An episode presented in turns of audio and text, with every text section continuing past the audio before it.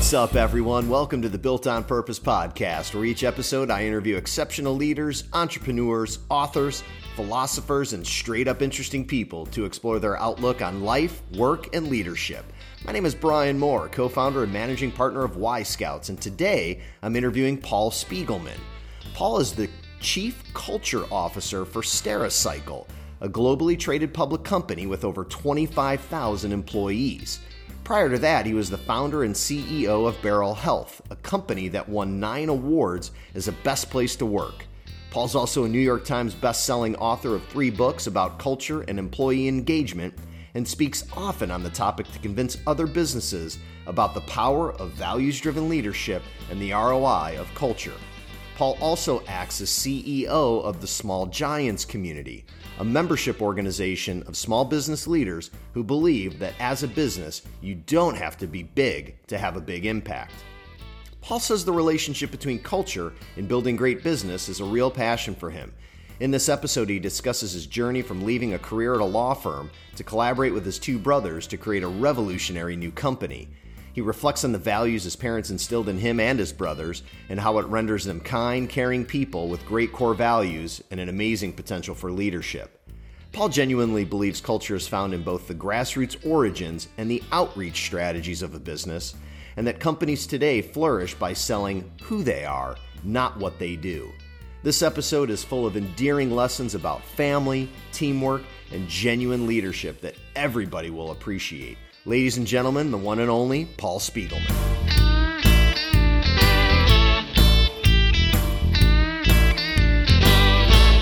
Well, ladies and gentlemen, joining me on another episode of the Built on Purpose podcast is the one and only Paul Spiegelman. Paul, how are you today? Doing great, Brian. Thanks for having me. Absolutely. Thanks so much for joining me. I really appreciate it. You know, I want to start uh, you actually practiced law for a couple of years before starting Beryl Health. Uh, and Beryl Health, for those of you who don't know, uh, is a call center that was focused in the healthcare space. And if I were to take a bit of a cynical view, at least of the early part of your career, practicing law and then moving into the call center space, you know, I, I, again, being the cynic, I could probably easily arrive at the conclusion that you, of all people, would never have been the guy to become such a culture champion.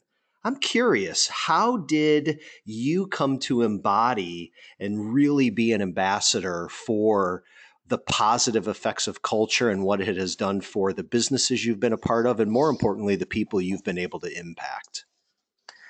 Yeah, that's a great question. And by being cynical, I'm not sure if you're being cynical about the legal profession or the call center profession or both.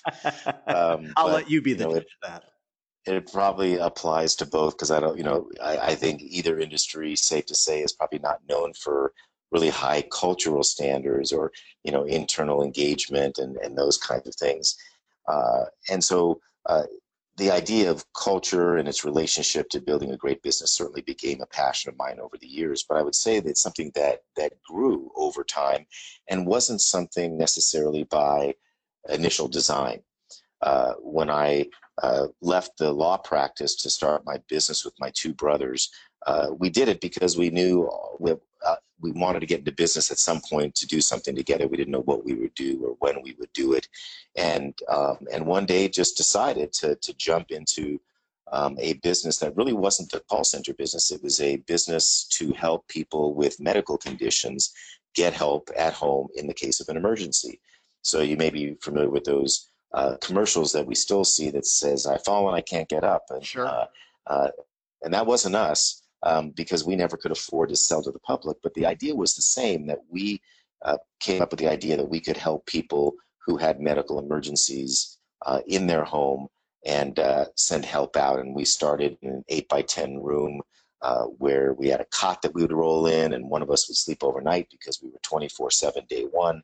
And uh, we responded to people who needed our help and, and would go out and put a receiving unit in their home that would dial up to our response center um, and, and went out to start to sell those services to local hospitals so they were offer the service to patients leaving the hospital.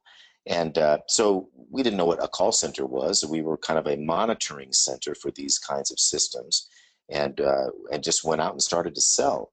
And uh, I would say that the whole sort of cultural evolution began at the point when we might have had 10 or 12 people in our business. So, you know, we're already a couple years into it now.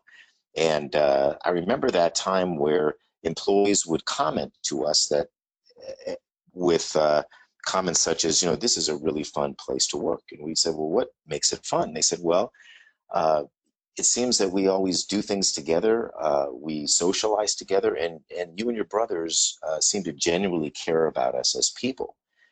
And then we would start to ask questions about their, where they used to work, and then the the the comments would really start to flow about how poorly people were treated.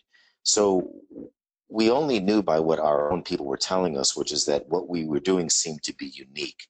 So then we said, well, we started to think about, okay, well, why are we acting this way? We don't know any different. We had never been in business before. And I can only conclude that it's because our parents just raised their boys to be good people, to have good core values. Uh, my dad always said, always be nice, never burn a bridge, and treat people with respect. Um, come to find out, not everybody uh, acts that way in business. So, you know, no surprise to you, I'm sure. But um, what we were smart enough to realize was that we had something special and unique. And uh, we then built upon that to said, you know, we're going to do more and more of this. And maybe that um, this is ultimately going to become our secret sauce and what we're about. And that's really, I think, what drove the cultural evolution of our company and ultimately turned me into kind of an evangelist for this style of leadership, which, as I came to learn, um, was very unique, uh, at, certainly at the time, for the way business was done. Traditionally, you see much more of the command and control style leadership, which worked for many years. And I think we moved into a um, a new world, and we're a number of years into it, but still very early around this idea that uh, um, leadership is much more collaborative, team focused, um, culture focused, where we're where we're caring about people in the totality of their lives, and that is what ultimately drives our business and our business decisions, not just the financials. So, like I said, we're we're very early on, and um, it's nice to see organizations sprout up around the country um, that are focused on on this idea. But that was the, really the the original genesis uh, for for me and um, and others that feel the same way. Did uh, do you think your brothers did they really share and experience the same sort of almost a light bulb or aha? Even though you know all, all three of you, of course, were raised well by your folks, and they gave you some great life lessons that not everybody uh, had the good fortune of having role modeled for them as they were growing up. Do you think your brothers sort of felt the same aha light bulb moment as your teammates were coming up to you and just expressing this? hey, you guys, you know, this is a fun place to work because kind of simply put, you you deeply care about us and it shows. It's genuine. It's authentic. Do you think your brothers uh, felt the same thing? Yeah, I think they did. I think that the extent to which uh, we implemented that or executed on that would obviously be be a little bit different depending on which brother you were talking about. But I think everybody appreciated and bought in. I think my older brother, who was kind of the technical genius behind the business, was maybe um, a little bit more uh, on the serious side. And and uh, um, you know, one thing we learned about the culture is that we couldn't delegate it. We had to participate in it. We had to live it. We had to set the example. And in my case, that meant getting out of my comfort zone quite often because um, I'm very much of an introvert.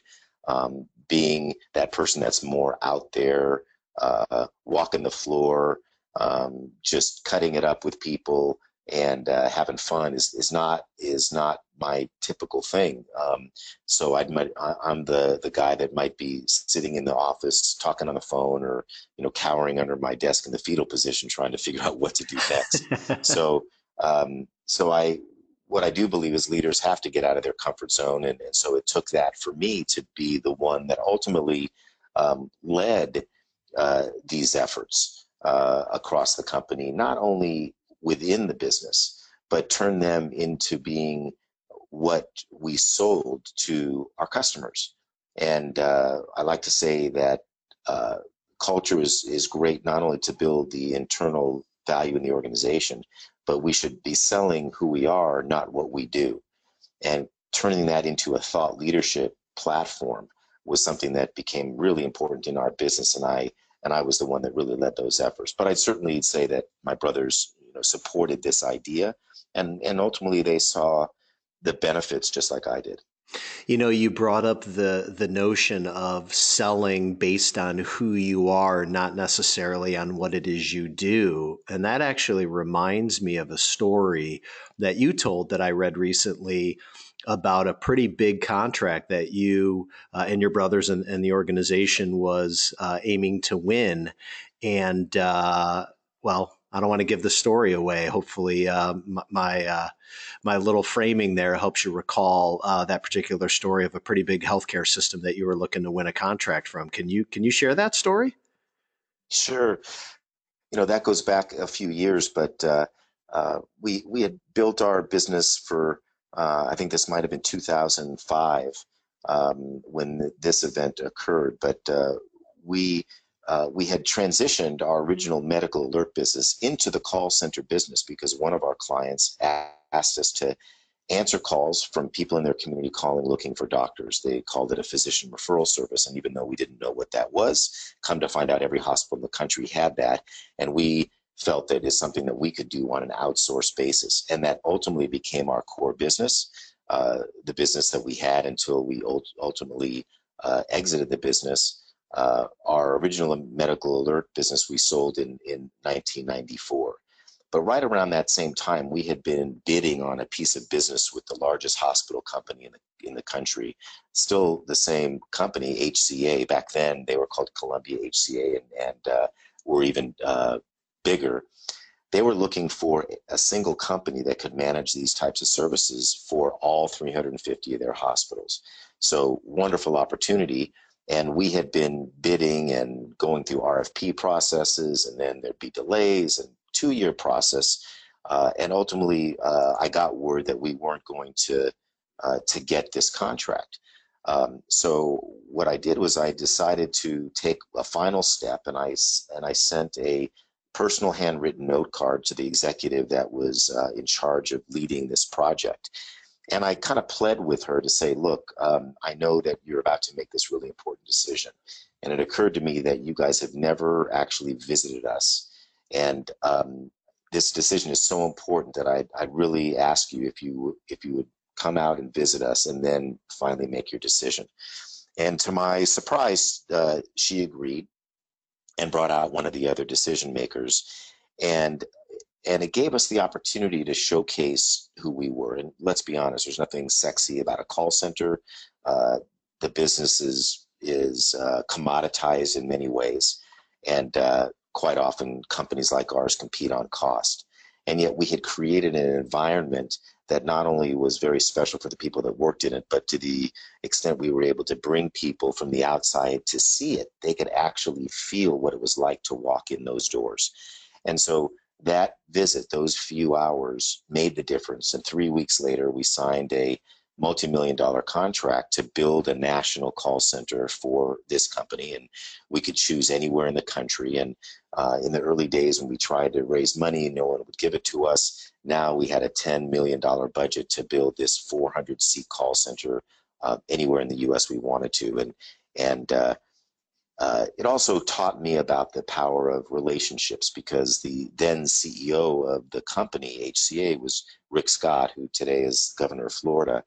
And I'd never met Rick, but they wanted us to meet him. They flew us out to Nashville a couple weeks after that visit to California to uh, to meet him and try to make a final recommendation.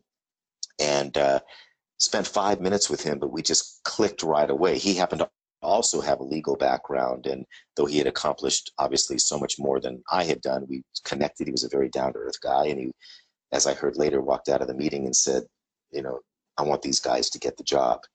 And, and so um, that had nothing to do with what we did or the price of what we charged. Uh, it was just uh, relationships. And I always say that no matter what business we're in, we're in the relationship business. Uh, that's what it taught me. But it was really that first experience and evidence that uh, if you can get people to understand who you are as an organization, you know, your purpose, your mission, your values, what you're about, what you stand for, that that is in uh, going to be a key differentiator in the way uh, you sell your services. So I'm curious. I want to stay on this just for a, a, another minute or two. When the when the couple of decision makers came out, you know, they're visiting a, a customer contact center, a call center, which you know, if you look at that industry in general, if we can even call it an industry, is typically, and I'm, I'm gonna I'm gonna generalize here, but typically low morale, high attrition.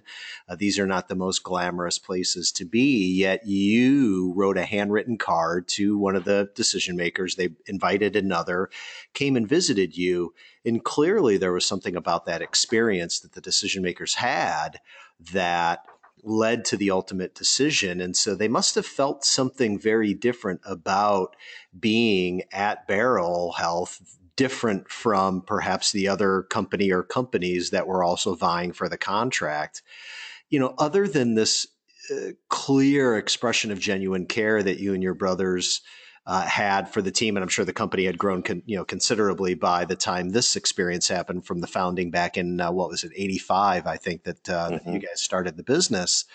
You know, uh, what do you think it was in particular, thinking back, um, that they saw or felt or experienced that led them to go with you guys? I think, Brian, that it's the same thing that uh, that people saw when we ultimately built the center for them in Dallas, and and for years after that, uh, our clients and prospective clients saw when walking in the door. When you walk in the door of any business, you can immediately sense a vibe of what's going on, and uh, the title of the first book I wrote is "Why Is Everyone Smiling?" And the reason that I use that title is because I would constantly uh, have people tell me once they walked through got the tour of our organization, met people. At the end of it, they would say, Gosh, why is everyone smiling? Everybody seems so happy. And I said, Well, I don't know, ask them. And uh, that's what they would do when they would find out what it was that made people feel comfortable. And it's something you really can't fake. And you can tell by looking at people's faces how they feel being a part of the organization. And I think what we have done is uh, allow people to to see that in process. So, you know, we can say that we care about our people in the totality of their lives. But if you sit down and we put them in front of our employees and they have them fire questions at them and they and they uh, they tell these stories about how they're treated, uh, it's really impactful. And what I say is that you know there's really three key things that every employee of any company at any level wants. It's purpose, it's appreciation, and it's learning. And so, how how do we put those on say on stage, so to speak? So, uh, I, I love marketing, so I was all about making sure that people could see what we were doing, and whether it was the the photos that we would have all over, um, showing people doing fun things to showing in their cubicles our methods of reward and recognition, to showing them our training programs that uh, and how we invest in developing our people over time. They're the kinds of things that you're not going to see in a typical call center. And so they would just see that environment and, and they might even walk in when it's, you know, ugly sweater day or it's something going on where we're celebrating an event and realizing that uh, we exist to enhance the lives of the people that work in our business.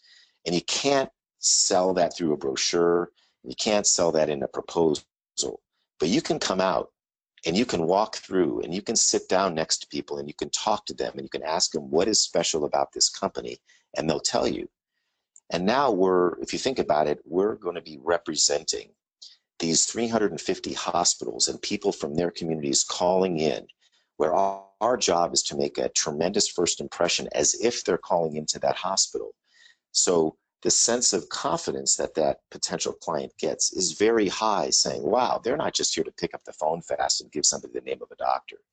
These guys are going to go the extra mile and treat our patients and our community with care. And, and I think that it doesn't take a long time to see that if you genuinely display that when people visit in your uh, with your business. Why, why, do you think it's so hard for some leaders? And, and I'll let me even be more specific. I think leaders that have been around the block once or twice, have some decent tenure under their belt. Um, why, why, why do you think it's so hard for certain leaders to express how much they do care? Because I think at the end of the day, they they really do. They just don't seem to be able to express it. Uh, and I'm curious. So, so maybe that's just my experience. I guess has that been your experience? And if so, what's your thought on why it's so hard to express care? Yeah, it's a great, uh, great question, Brian. I think first there, uh, it seems to me that in my experience, there's three different types of people. There, there's the first type who's kind of wired this way and who it came, comes pretty naturally to. And I put myself in that category. So uh, it, it's not something I had to really fight to do or to uh, express. Um, then you have the group that gets it, and this is the one I think you're describing. They get it, you know, I care, but I don't know how to do this stuff. Tell, teach me how to do it. And then there's a third that doesn't care at all, right? And that's been um, very interesting for me, and uh, or at least that's what I thought. I thought there was this third group. Um, when I sold my company, I sold it to a large public company, and I and I have for the last four years been acting as chief culture officer for this big public company. So I have gotten to know many of these corporate executives that grew up in the big company world and were much more comfortable in and experienced with the command and control style of leadership that years ago was very popular and let's be honest worked. And uh, and in many cases i thought those people were jerks and that they didn't care at all. And until i got to know them. And what i learned when i got to know them and built the relationships is indeed they do care and they have hearts too. It's just that they don't know any different they don't have a different frame of reference. And what they did all those years worked and it got them that next promotion and they kept growing and being successful. Until now when we're challenging them to say did you realize that there's another way? And instead of just focusing on hitting the numbers would you be open to the idea that if you focused a bit on your team you could get this warm and fuzzy feeling of what it's like to impact people's lives so I've come to over the years realize the most recent years that there probably are two two camps like you expressed. Um, the one that that this comes naturally to, and others that that care but don't know how to express it. And I think we spend a lot of time, I do, um, trying to teach those folks how to do this. And to me, it's it's quite basic and, and simply a matter of style. And, and if you think about how we go about our day, how we have a conversation, how we run a meeting, how we stand in front of the group and talk, simply how we communicate with certain adjustments, we can change the perception. And we also have to give leaders the permission to be vulnerable themselves and to also show those emotions and and to know that it's okay to show you care about people. It's okay to ask about their weekend. It's okay to join them on bowling night. Uh, it's okay to really show that you care about them outside of just work and not to worry that that's going to pollute the work environment or that um, they're going to be less productive. I mean, clearly, if you show people that you care about them and their own vision of success and fulfillment, uh, they're going to fall on a sword for you and work even harder. But certainly, that comes easier to some people than others. You know, it's interesting that the your, your answer, which is a great one, brings up for me this notion of work life balance, and that you know some of these leaders grew up in a time and a place where work life balance was a big emphasis, right? I, I, I have to be a persona that fits my job title when I go to work. And then when I go home, I get to be, you know, husband or father or or whatever uh, my role is at home. And there was a very clear line between my work self and the rest of my life self. And I'm going to guess you've got a, a, particular opinion on this notion of work life balance. And so I'd, I'd love to hear it. What, where do you fall, uh, uh, uh, uh, you know, on this notion of, of work life balance? I don't really think there's any such thing. Uh, I just call it life, and uh, um, obviously the um, our, our, smartphones keep us connected.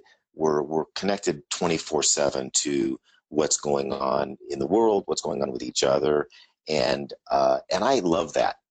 And I think yes, we need to have appropriate uh, balance so that we pay attention uh, both to work and to our family uh, and give everybody the appropriate attention. But to me, it's just a it's just life, and that's again why uh, we use that message while building the culture in the company to say that we're going to incorporate a home and work together.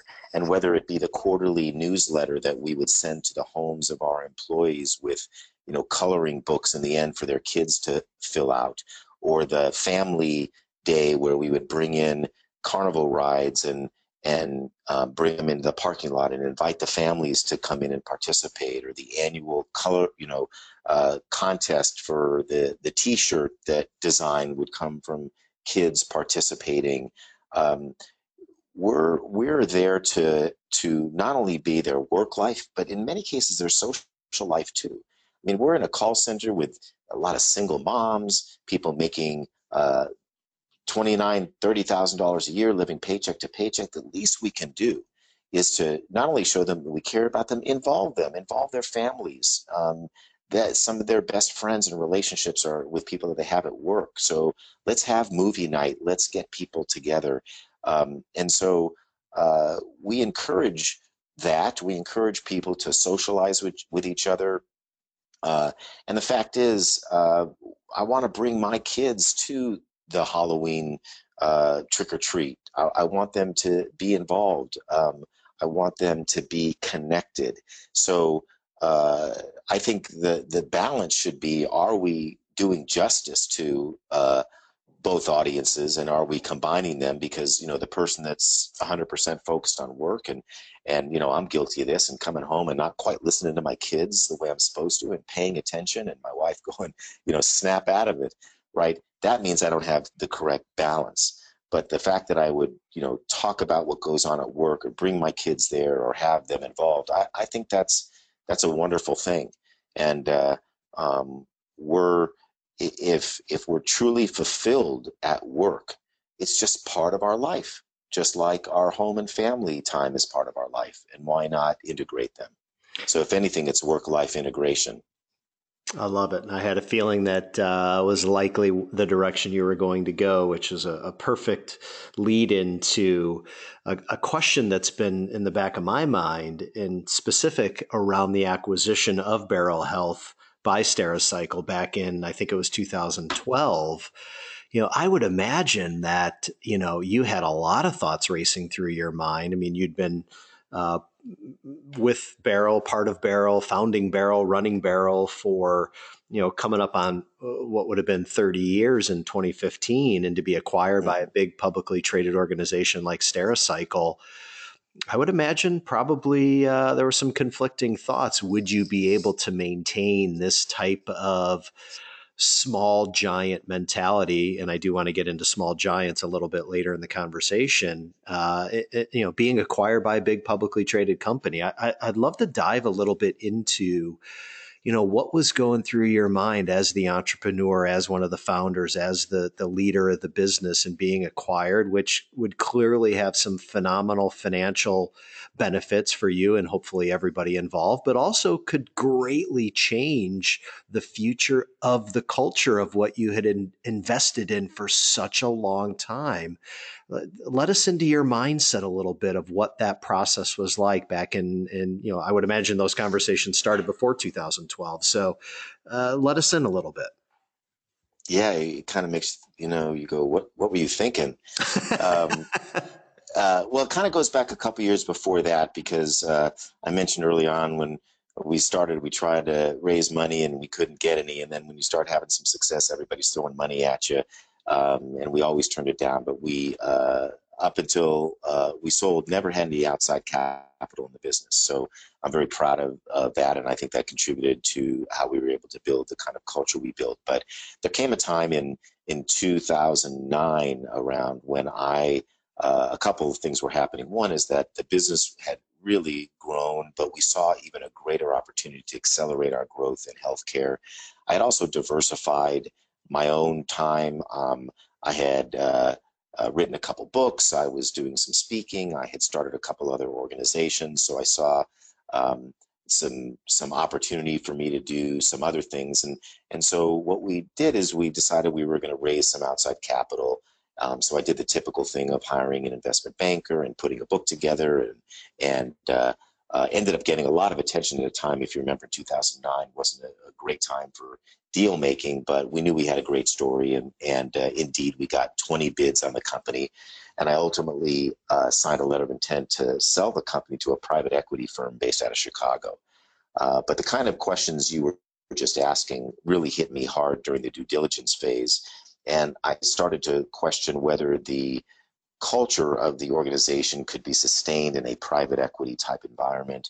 Uh, and I also realized that that if there was any legacy I was going to leave for uh, myself, my family, and the company was the their survival and the sustaining of the kind of culture we we had built, or else I'd, I'd be kind of a hypocrite. So, um, luckily at that time we didn't need the money to grow, but but it was it was it was very opportunistic uh, for us to go down that road. And at the eleventh hour, with about two weeks to go, I walked away from the deal, feeling that that while I can't say uh, private equity is is wrong. There's no right or wrong. It's just really not compatible with the kind of business that we had built. So I went back to uh, to work and told everybody, and and the management team mostly was saying, okay, now what do we do? Um, now how are we going to grow? Like you said, we were going to grow. And so I said, okay, let's let's build a new plan. We're going to do this on our own. I started to rack up some debt. We maxed out a, a $5 million line of credit. I put money back into the company for the first time ever and we actually lowered our profitability by 50% from what had been at its height because I wasn't answering to anybody and I knew that that kind of investment was going to be needed for us to achieve um, a now much more uh, robust goal. Uh, but then I get approached by this company Stericycle in 2011 in November and I uh, never heard of this company. Turns out they're a, uh, a uh, waste disposal company in healthcare. So why would a waste disposal company be calling us as a call center? So I, I, I learned pretty early that um, big, these big companies, and by the way, I've never worked for a big company, let alone a public company, uh, they diversify and they expand and they get into new areas. And a couple years prior to that, they had gotten into the patient communication business by purchasing some physician answering service companies and work that we don't do specifically, but they came to learn about us as the largest company in the hospital call center outsourcing space. And uh, that's why they were interested and they wanted to know if we would be willing to, to join the family. My initial reaction was, you know, thanks, but no thanks. I said, look, I'll be honest, here's, here's what's happened a couple years ago. Here's what we've done since then. Um, I said from a valuation standpoint, it wouldn't even make sense because of how we've reinvested um, all this money and and uh, but they kept at it. And they said well you know let's talk some more. Let's look at your financials. And and uh, that initial offer uh, was was quite attractive. And uh, but didn't stop there. It took us a long time. It took us almost a year to do it. Um, and uh, and of course I had not just the financial but the other considerations that you were talking about because uh, look let's be honest you know what better chance are we going to have as part of a public company to have our culture survive? We're going to get swallowed up, and I'm going to be gone, and you know what's going to happen to it. So the uh, so I certainly had those thoughts, and the turning point came for me when I first met the uh, the CEO of Stericycle, and uh, he had just been nominated to become the new CEO. His name is Charlie Alutto. He had been there for years, but uh, just got the nod around the time they were negotiating with us. And when I first met him, he pulled me aside one day and he said, "Paul, I I uh, I've heard a lot about." about your company and your culture and what you've built. And it sounds like you guys have a wonderful reputation. He says, I don't know if we're going to get a, a, deal done with you guys, but um, I want to be honest with you. Our company has had tremendous financial success. We've been kind of a Wall Street darling for years. We're very customer focused, but we have never really looked at the, the employee, the team member as a key stakeholder in our business. And he said, as the new CEO, I want that to be my stamp on the business. I would love to learn from you. Would you be open to me coming down to Texas and just kicking the tires for a couple days, see if I can learn what you've done. I said, Of course, Charlie, I would be honored for you to do that. Two weeks later, he comes down and uh, we spend this time together. And I said, This guy gets it, right? This guy really gets it. And, and so uh, once that started and I built other relationships uh, in the business uh, and went through those ensuing months, I started to feel like, wow, number one, I think our company would and our culture would survive within this larger organization. We were also sort of a platform play, so they were going to kind of let us um, direct and run the show. Two, and more importantly, maybe what we have done as a small business could rub off on this big company. And, and we could have an even bigger impact than the work we were able to do uh, with Beryl Health. And so ultimately, we decided to uh, uh, sell the company to Stericycle and uh, close that in the end of 2012. But within a couple of months, as many entrepreneurs uh, would would uh, identify with, you know, we sell our companies and to a larger company, and with all good intentions to maybe continuing running it for a while, we realize it's not our show and we don't have control any longer, and it's not as fun. And uh, uh, so I didn't want to do that for too long. And I was sitting with Charlie one night, and, and he said, uh, "Paul, what do you really want to do?" I said, Charlie, I want to be chief culture officer of Stericycle. I want to see if what works for small works for big. It seems to me that there's this great company with tremendous success. So this isn't a turnaround. Is it possible to change the culture of a big public company? Uh, and ultimately, I want to answer this question that you and I, Brian, were talking about earlier is that can leaders change the way they lead? and I'd like the opportunity to work with these leaders. And, and so to give me this platform that honestly I don't have any experience in working in a large company uh, would be a tremendous honor for me. And I, and I said, I don't want you to pay me to do that because it's going to be my way of giving back and it's going to make it harder for you to fire me. So, uh, uh, so he said, all right, let's start on Monday. And, uh, so that's what I've really been up to for the last four years is on that journey, learning about what it's to what it's like to be working as part of a public company and, and working with many, many people across the organization to try to implement and then scale uh, these concepts in a much larger organization.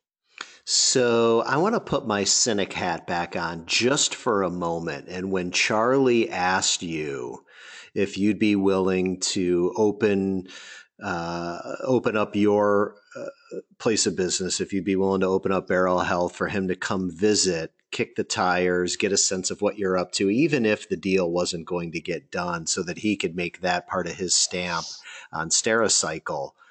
Did you feel at any time that this was just part of them? uh, romancing you and uh, part of the sales process and hoping that you'd warm up to uh, being acquired by Stericycle? Yeah, I knew you were going to say that. Um, it, it, didn't occur to me uh, at the time at all. And you might say, boy, that was pretty naive because that's exactly what he was doing. Uh, but I will tell you that within uh, a week of closing, he called me back and he said, I want to come down again and I'm going to bring my head of HR and we're going to get started.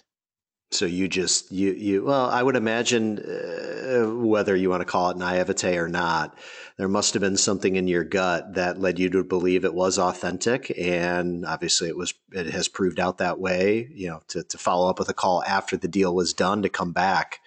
Uh, if they had no intentions of moving in that direction, that's probably not a move that uh, Charlie and the the head of people or HR were going to make. So that's uh, that's pretty cool. That's really cool. So uh, I'm curious. I don't want to get off this just yet. In the four years that you've been on this new journey for you and serving as the chief culture officer, and your first experience in a large publicly traded organization working with all these different corporate execs who grew up maybe in a different time in a different place and doing things a different way are they thirsting for what you've brought to them and they just didn't know how to express it? Have you found that they've been far more receptive than they've been defensive to you know the, the kool-aid you're trying to serve? Well i wouldn't go as far as to say that they were thirsting. I would say that uh, the initial reaction other than charlie and uh, you know a few other executives but by and large the initial reaction was why do we need to change we are so successful as a company. I mean, they had hit their numbers 75 quarters in a row. And uh, like I said, the stock price had just continued to go up, up, up. So they were doing a lot of things right. And, and many of those more historical type leaders were saying, you know, what's this culture stuff, right? Why, why are we uh, devoting resources to that? So I had to uh, deal with that early on. Um, so I saw some of that defensiveness, but I knew that that that uh, ultimately we were going to prove ourselves by uh, doing and then measuring. And I and I also realized that simply doing wasn't going to be going to be enough. Uh, you can't sit in front of a, a executives at a public company, let alone the board, without showing them an ROI for the the work. Because let's be honest, it's still about business results. And you know, my theory was that look, if we focus more internally on our teams and our people, that's going to drive customer loyalty. That's going to drive our business results. But I had no track record of doing that in a large company. So there was some cynicism when I arrived and, oh, you're just trying to barrelize the company and uh, all of that. So, but with that, we just put our heads down and worked hard. And I, I had a, a small uh, team and, and uh, um, we realized that we had to get buy-in at the top. Um, we then knew that the people that we're thirsting for was everybody on the front line doing the work. You know, at the time there there were 10,000 employees. Now there's 25,000 employees. You know, we're in 22 countries, and and Stericycle does 40 to 50 acquisitions a year. Wow. So imagine sort of the cultural challenge of integrating all those new people and all those new companies into you know a common culture. And so, uh, but if I could simplify this, it would be to say that what we did was no different than I did in, at Beryl. We just simply created uh, methods of scaling the same things. And I talked about that the first thing around purpose. Well, I noticed that this was a big company that had four operating divisions that all operated independently. No set mission, vision, values. Everybody kind of did their own thing. And I asked Charlie, uh, within a couple months if I could bring together about 40 global leaders to answer a very simple question. Do we want to be a holding company with these subsidiaries that do their own thing, which many public companies do quite successfully, or do we want to be one company that stands for one thing? And if so, we need to articulate that. And I did. I brought that group together, and everybody answered it by saying, door number two, we want to be one company that stands for one thing. And we spent the next couple days hashing out a whole new vision for the business a, a, purpose, a set of values, a future position, a typical vision statement. And then we spent, you know, 18 months, two years rolling that out in the organization. Not so much the posters on the wall or the t-shirts we made, but teaching our 2000 plus middle managers how to live the values on a daily basis, how to make decisions that way, how to, to realize that culture and spending time with your team isn't being added to your job. It is your job and implementing programs from reward and recognition programs, training and development programs over the course of the years, developing a team member hardship fund, all sorts of things that are simply um, nothing we invented, um, things that we had done on a much smaller basis. But when you have hundreds of locations just in the US, let alone internationally, how do you create uh, consistency across the organization. And that's still something we struggle with today and are challenged with is I'd love to say that every team member at any part of the company is treated and feels the same way. We know that's not true. And so a lot of time is spent uh, with those supervisors and managers teaching them these practices and ultimately institutionalizing what we have done. And that's the message I always deliver to companies to say, well, how do I sustain the culture as I grow? You know, for us entrepreneurs, I always laugh when people say, you know, I've got four people and I, by next year we might have 10. How are we going to keep the culture? I said, well, you, you know, you should see, uh, try a company with 25,000 employees or 100,000. You know, it's all the same.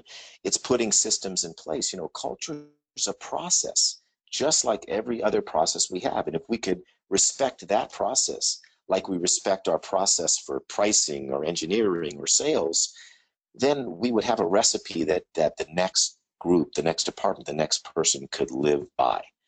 And that's what we need to spend more time doing and realizing that it deserves a seat at the table as an important process, just like everything else we do. And that's what we've tried to do with Stericycle, and we can't do that alone. For example, we have 500 culture ambassadors just in the US alone, who are many times frontline team members who have raised their hand and have full time jobs and say, you know, I love this stuff. I'd like to be the local champion for my group or my location around culture and engagement and be the, the voice for the company. Great. You know, so we help work with those people. So it takes many people being involved, uh, but certainly a commitment from the top down to keep these initiatives going you know your your comment around you know treating culture like a process and working at it and respecting it um, is a great segue uh, to talk about small giants, frankly, and in particular. There is a three year learning journey, or the, what's referred to as the Small Giants journey, uh, that I believe is, is probably a great framework for this process. But before we jump into that, there's probably a few folks listening who may not be familiar with Small Giants, uh, a book written by Bo Burlingham, featured 14 different organizations who, instead of following the received wisdom of in order to be great, you have to be really, really big and just continue to grow and grow and grow. And oftentimes, just for growth's sake, these 14 organizations pursued a path of just focusing on being great and not uh, succumbing to the pressure of growing big in order to stay uh, or continue to live out their greatness. And that particular book had one hell of an impact on you, so much so that you reached out to Bo uh, in the midst of your book writing and asked if he'd write a foreword, which then led to the two of you uh, developing what I suspect is a great friendship and led to you becoming the CEO of the Small Giants community, which there was none and you really took this and ran with it. Maybe you can share a little bit uh, about how the Small Giants community came to be. If I didn't uh, steal too much of the thunder there. Oh, you did a good job. Uh, but uh, fact is, when I read Small Giants, and for listeners that are familiar with uh, Good to Great by Jim Collins, uh, I always refer to Small Giants as like the Good to Great for small companies. Now, small could be you know 200 million, but but relatively speaking, it talked about these 14 privately held companies and what was so special about them. Uh, and it really was this idea that they chose to be great instead of big. We all want to grow, and and I want to put aside that misconception. Sometimes we all want to grow, but we want to grow with purpose, and it's about values-driven leadership. And uh, I resonated so much by the book that yes, I I befriended Bo, and he wrote a foreword for my book. And uh, two years of you know getting together and dinners was a very actually selfish reason. I said, Bo, the kind of people I want to develop relationships with are entrepreneurs who happen to feel this way about business, and not every leader feels that way, and that's okay. So I've been part of CEO peer groups and things like that before, but when I find people that whose values are really driving the decisions in their business and and the reason for being that's who i want to hang out with. I said let's start a community of these kind of leaders. And that's really why we started the, the small giants community to begin with um, to identify to uh, connect and then develop values driven business leaders. And and as we know in in selling services of any kind and starting a business um, it's nice sometimes when you can just buy a list. You can buy a list of businesses that do pretty much anything and hope to sell to a subset of that list. Challenge with uh, the small giants is that uh, we can't buy a list of them anywhere.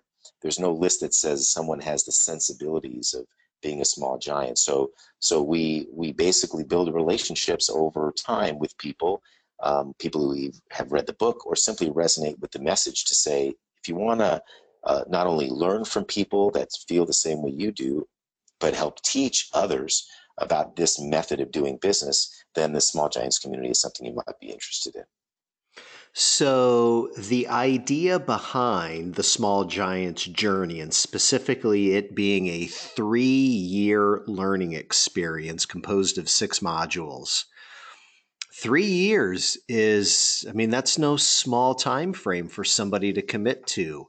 I'd love to hear a little bit about what went into not only the module creation, but the the the, the time frame is this. I mean, uh, I, I, have some suspicions, so I, I, sometimes have a tendency of answering my own questions. It's amazing. I could have a conversation with myself for hours on end. So let me uh, let me turn the question over to you. The three year time frame. Talk to us about it. Yeah, I love how you kind of poke holes in all my good arguments. But uh, the uh, uh, but that's a good one, and that's one that we knew uh, would be a challenge, particularly for an entrepreneur uh, who says, you know, I, I, can I do it in a weekend? Right? Can I, can I be done? um, so, uh, and I'm in that category too. But what we have found, and goes back to our identification earlier of the people who care and know how to express and those that care but don't know how to express, we find that that second audience is really large. Um, and we find that that people identify with this message and say to us, "How do you do it? I, I need the specific practical tools for how to run my company and, and live my business life this way on a day-to-day basis." Once we did that, uh, we could start to build, let's call it curriculum, uh, around these modules uh, and the reason for the three years is because we don't believe that you can honestly institutionalize, as we described before, these practices in your business in a short time frame.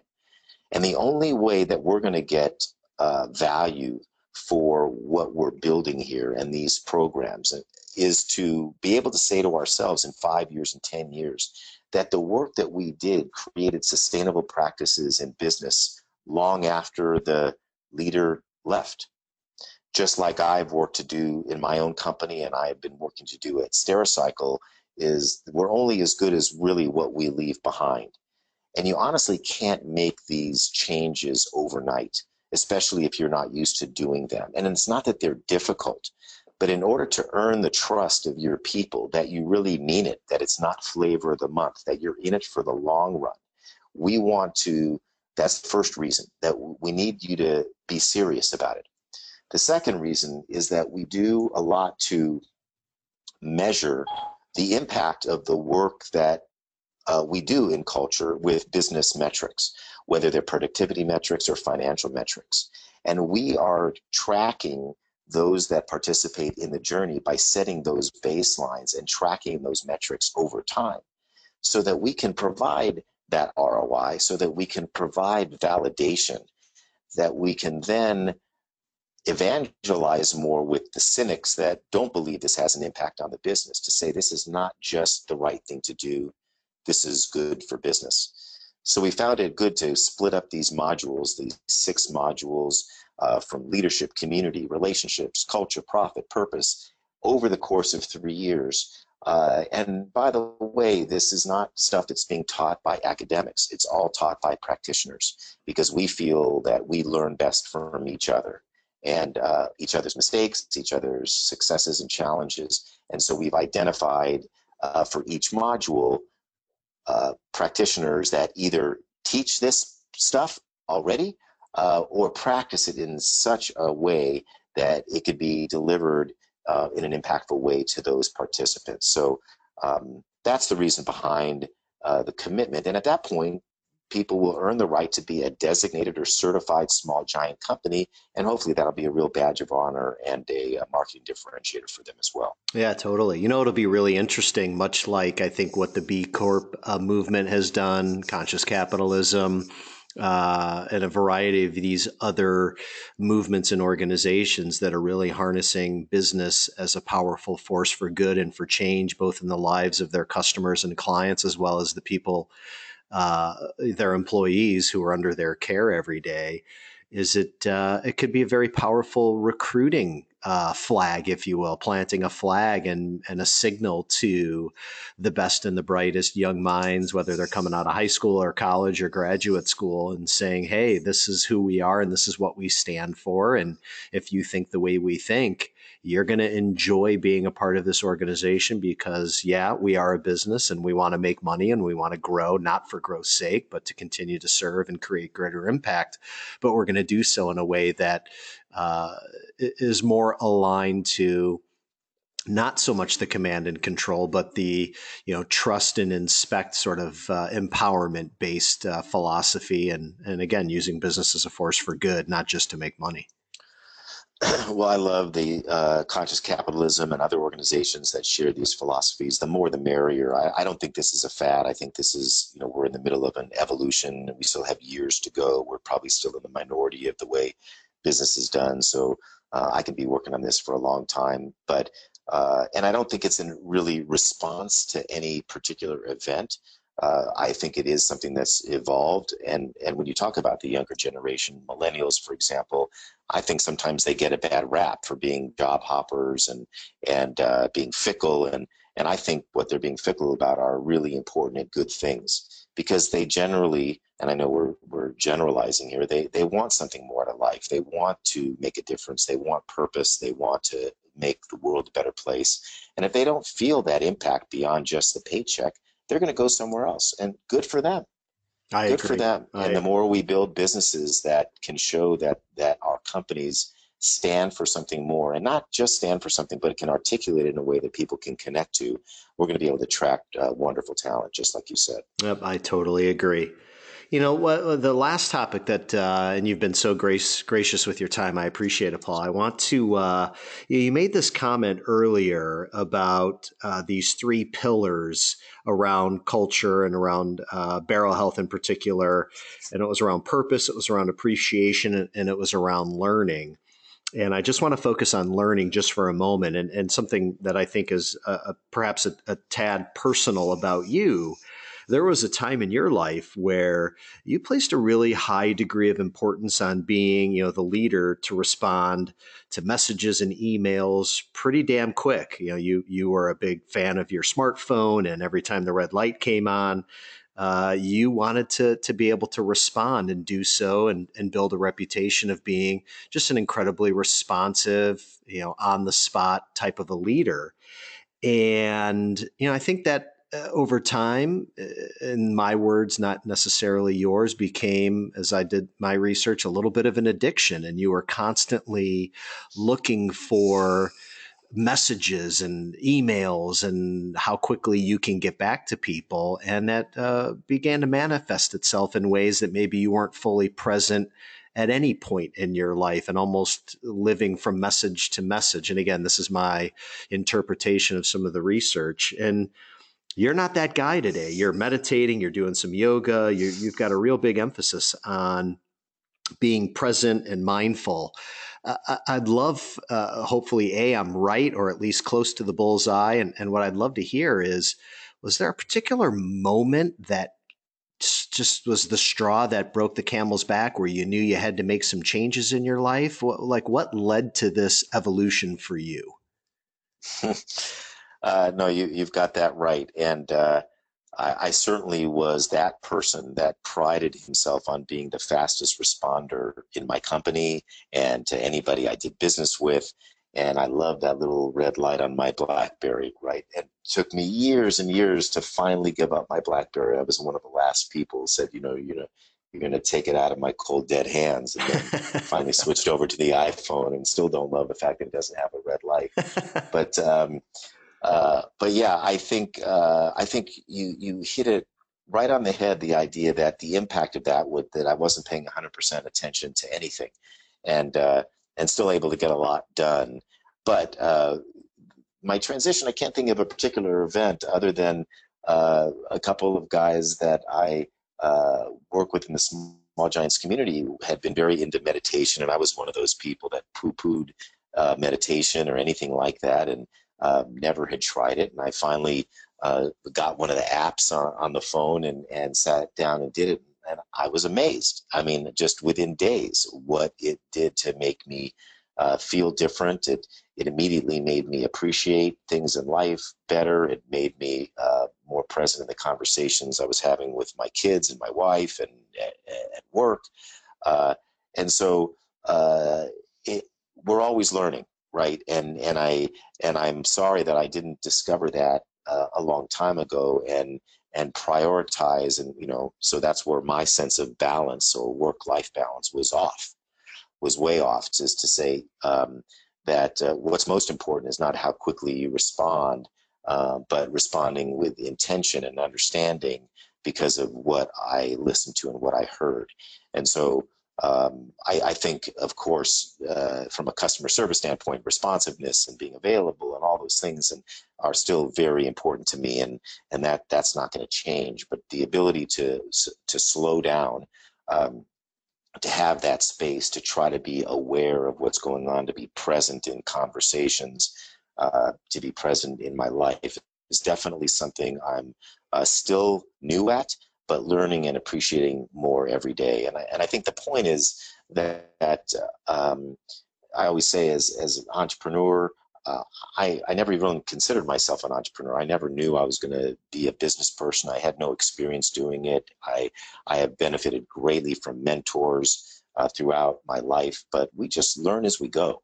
And uh, I just happened to come back from a, a conference. I don't know if uh, you're familiar with this organization, Brian, that uh, I came upon that's kind of like a small giants for big companies called the Center for Higher Ambition Leadership. Yeah, absolutely. And, uh, yeah, I am. Yeah, yeah very so, much so. Um, I, I just went to their annual summit in Boston and uh, amazing and wonderful to see this kind of thought that uh, you and I are talking about uh, coming from the mouths of uh, you know Fortune 100 CEOs and from academics from Harvard and uh, and so really uh, warmed my heart to see that uh, I think we're onto something here. And you know, I think entrepreneurs tend to do it a little bit more from the seat of their pants, and and the academics are building models, you know, that are sometimes hard for me to understand that tell us why we're we we do the things that we do.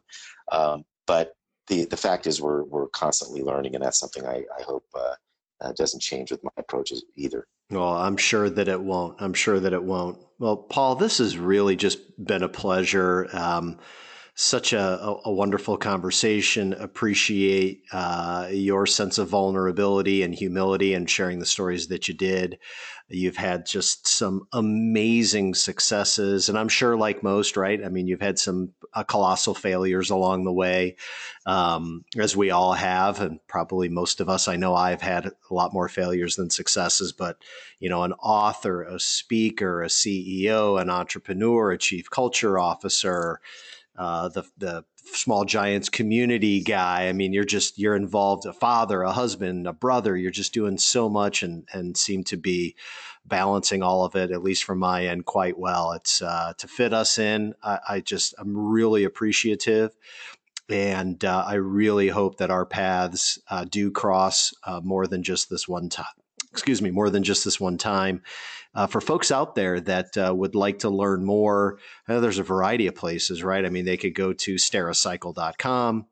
They can go to smallgiants.org. Of course, your website, paulspiegelman.com, is there. The Beryl Health Institute. Boy, we didn't even touch on the Institute.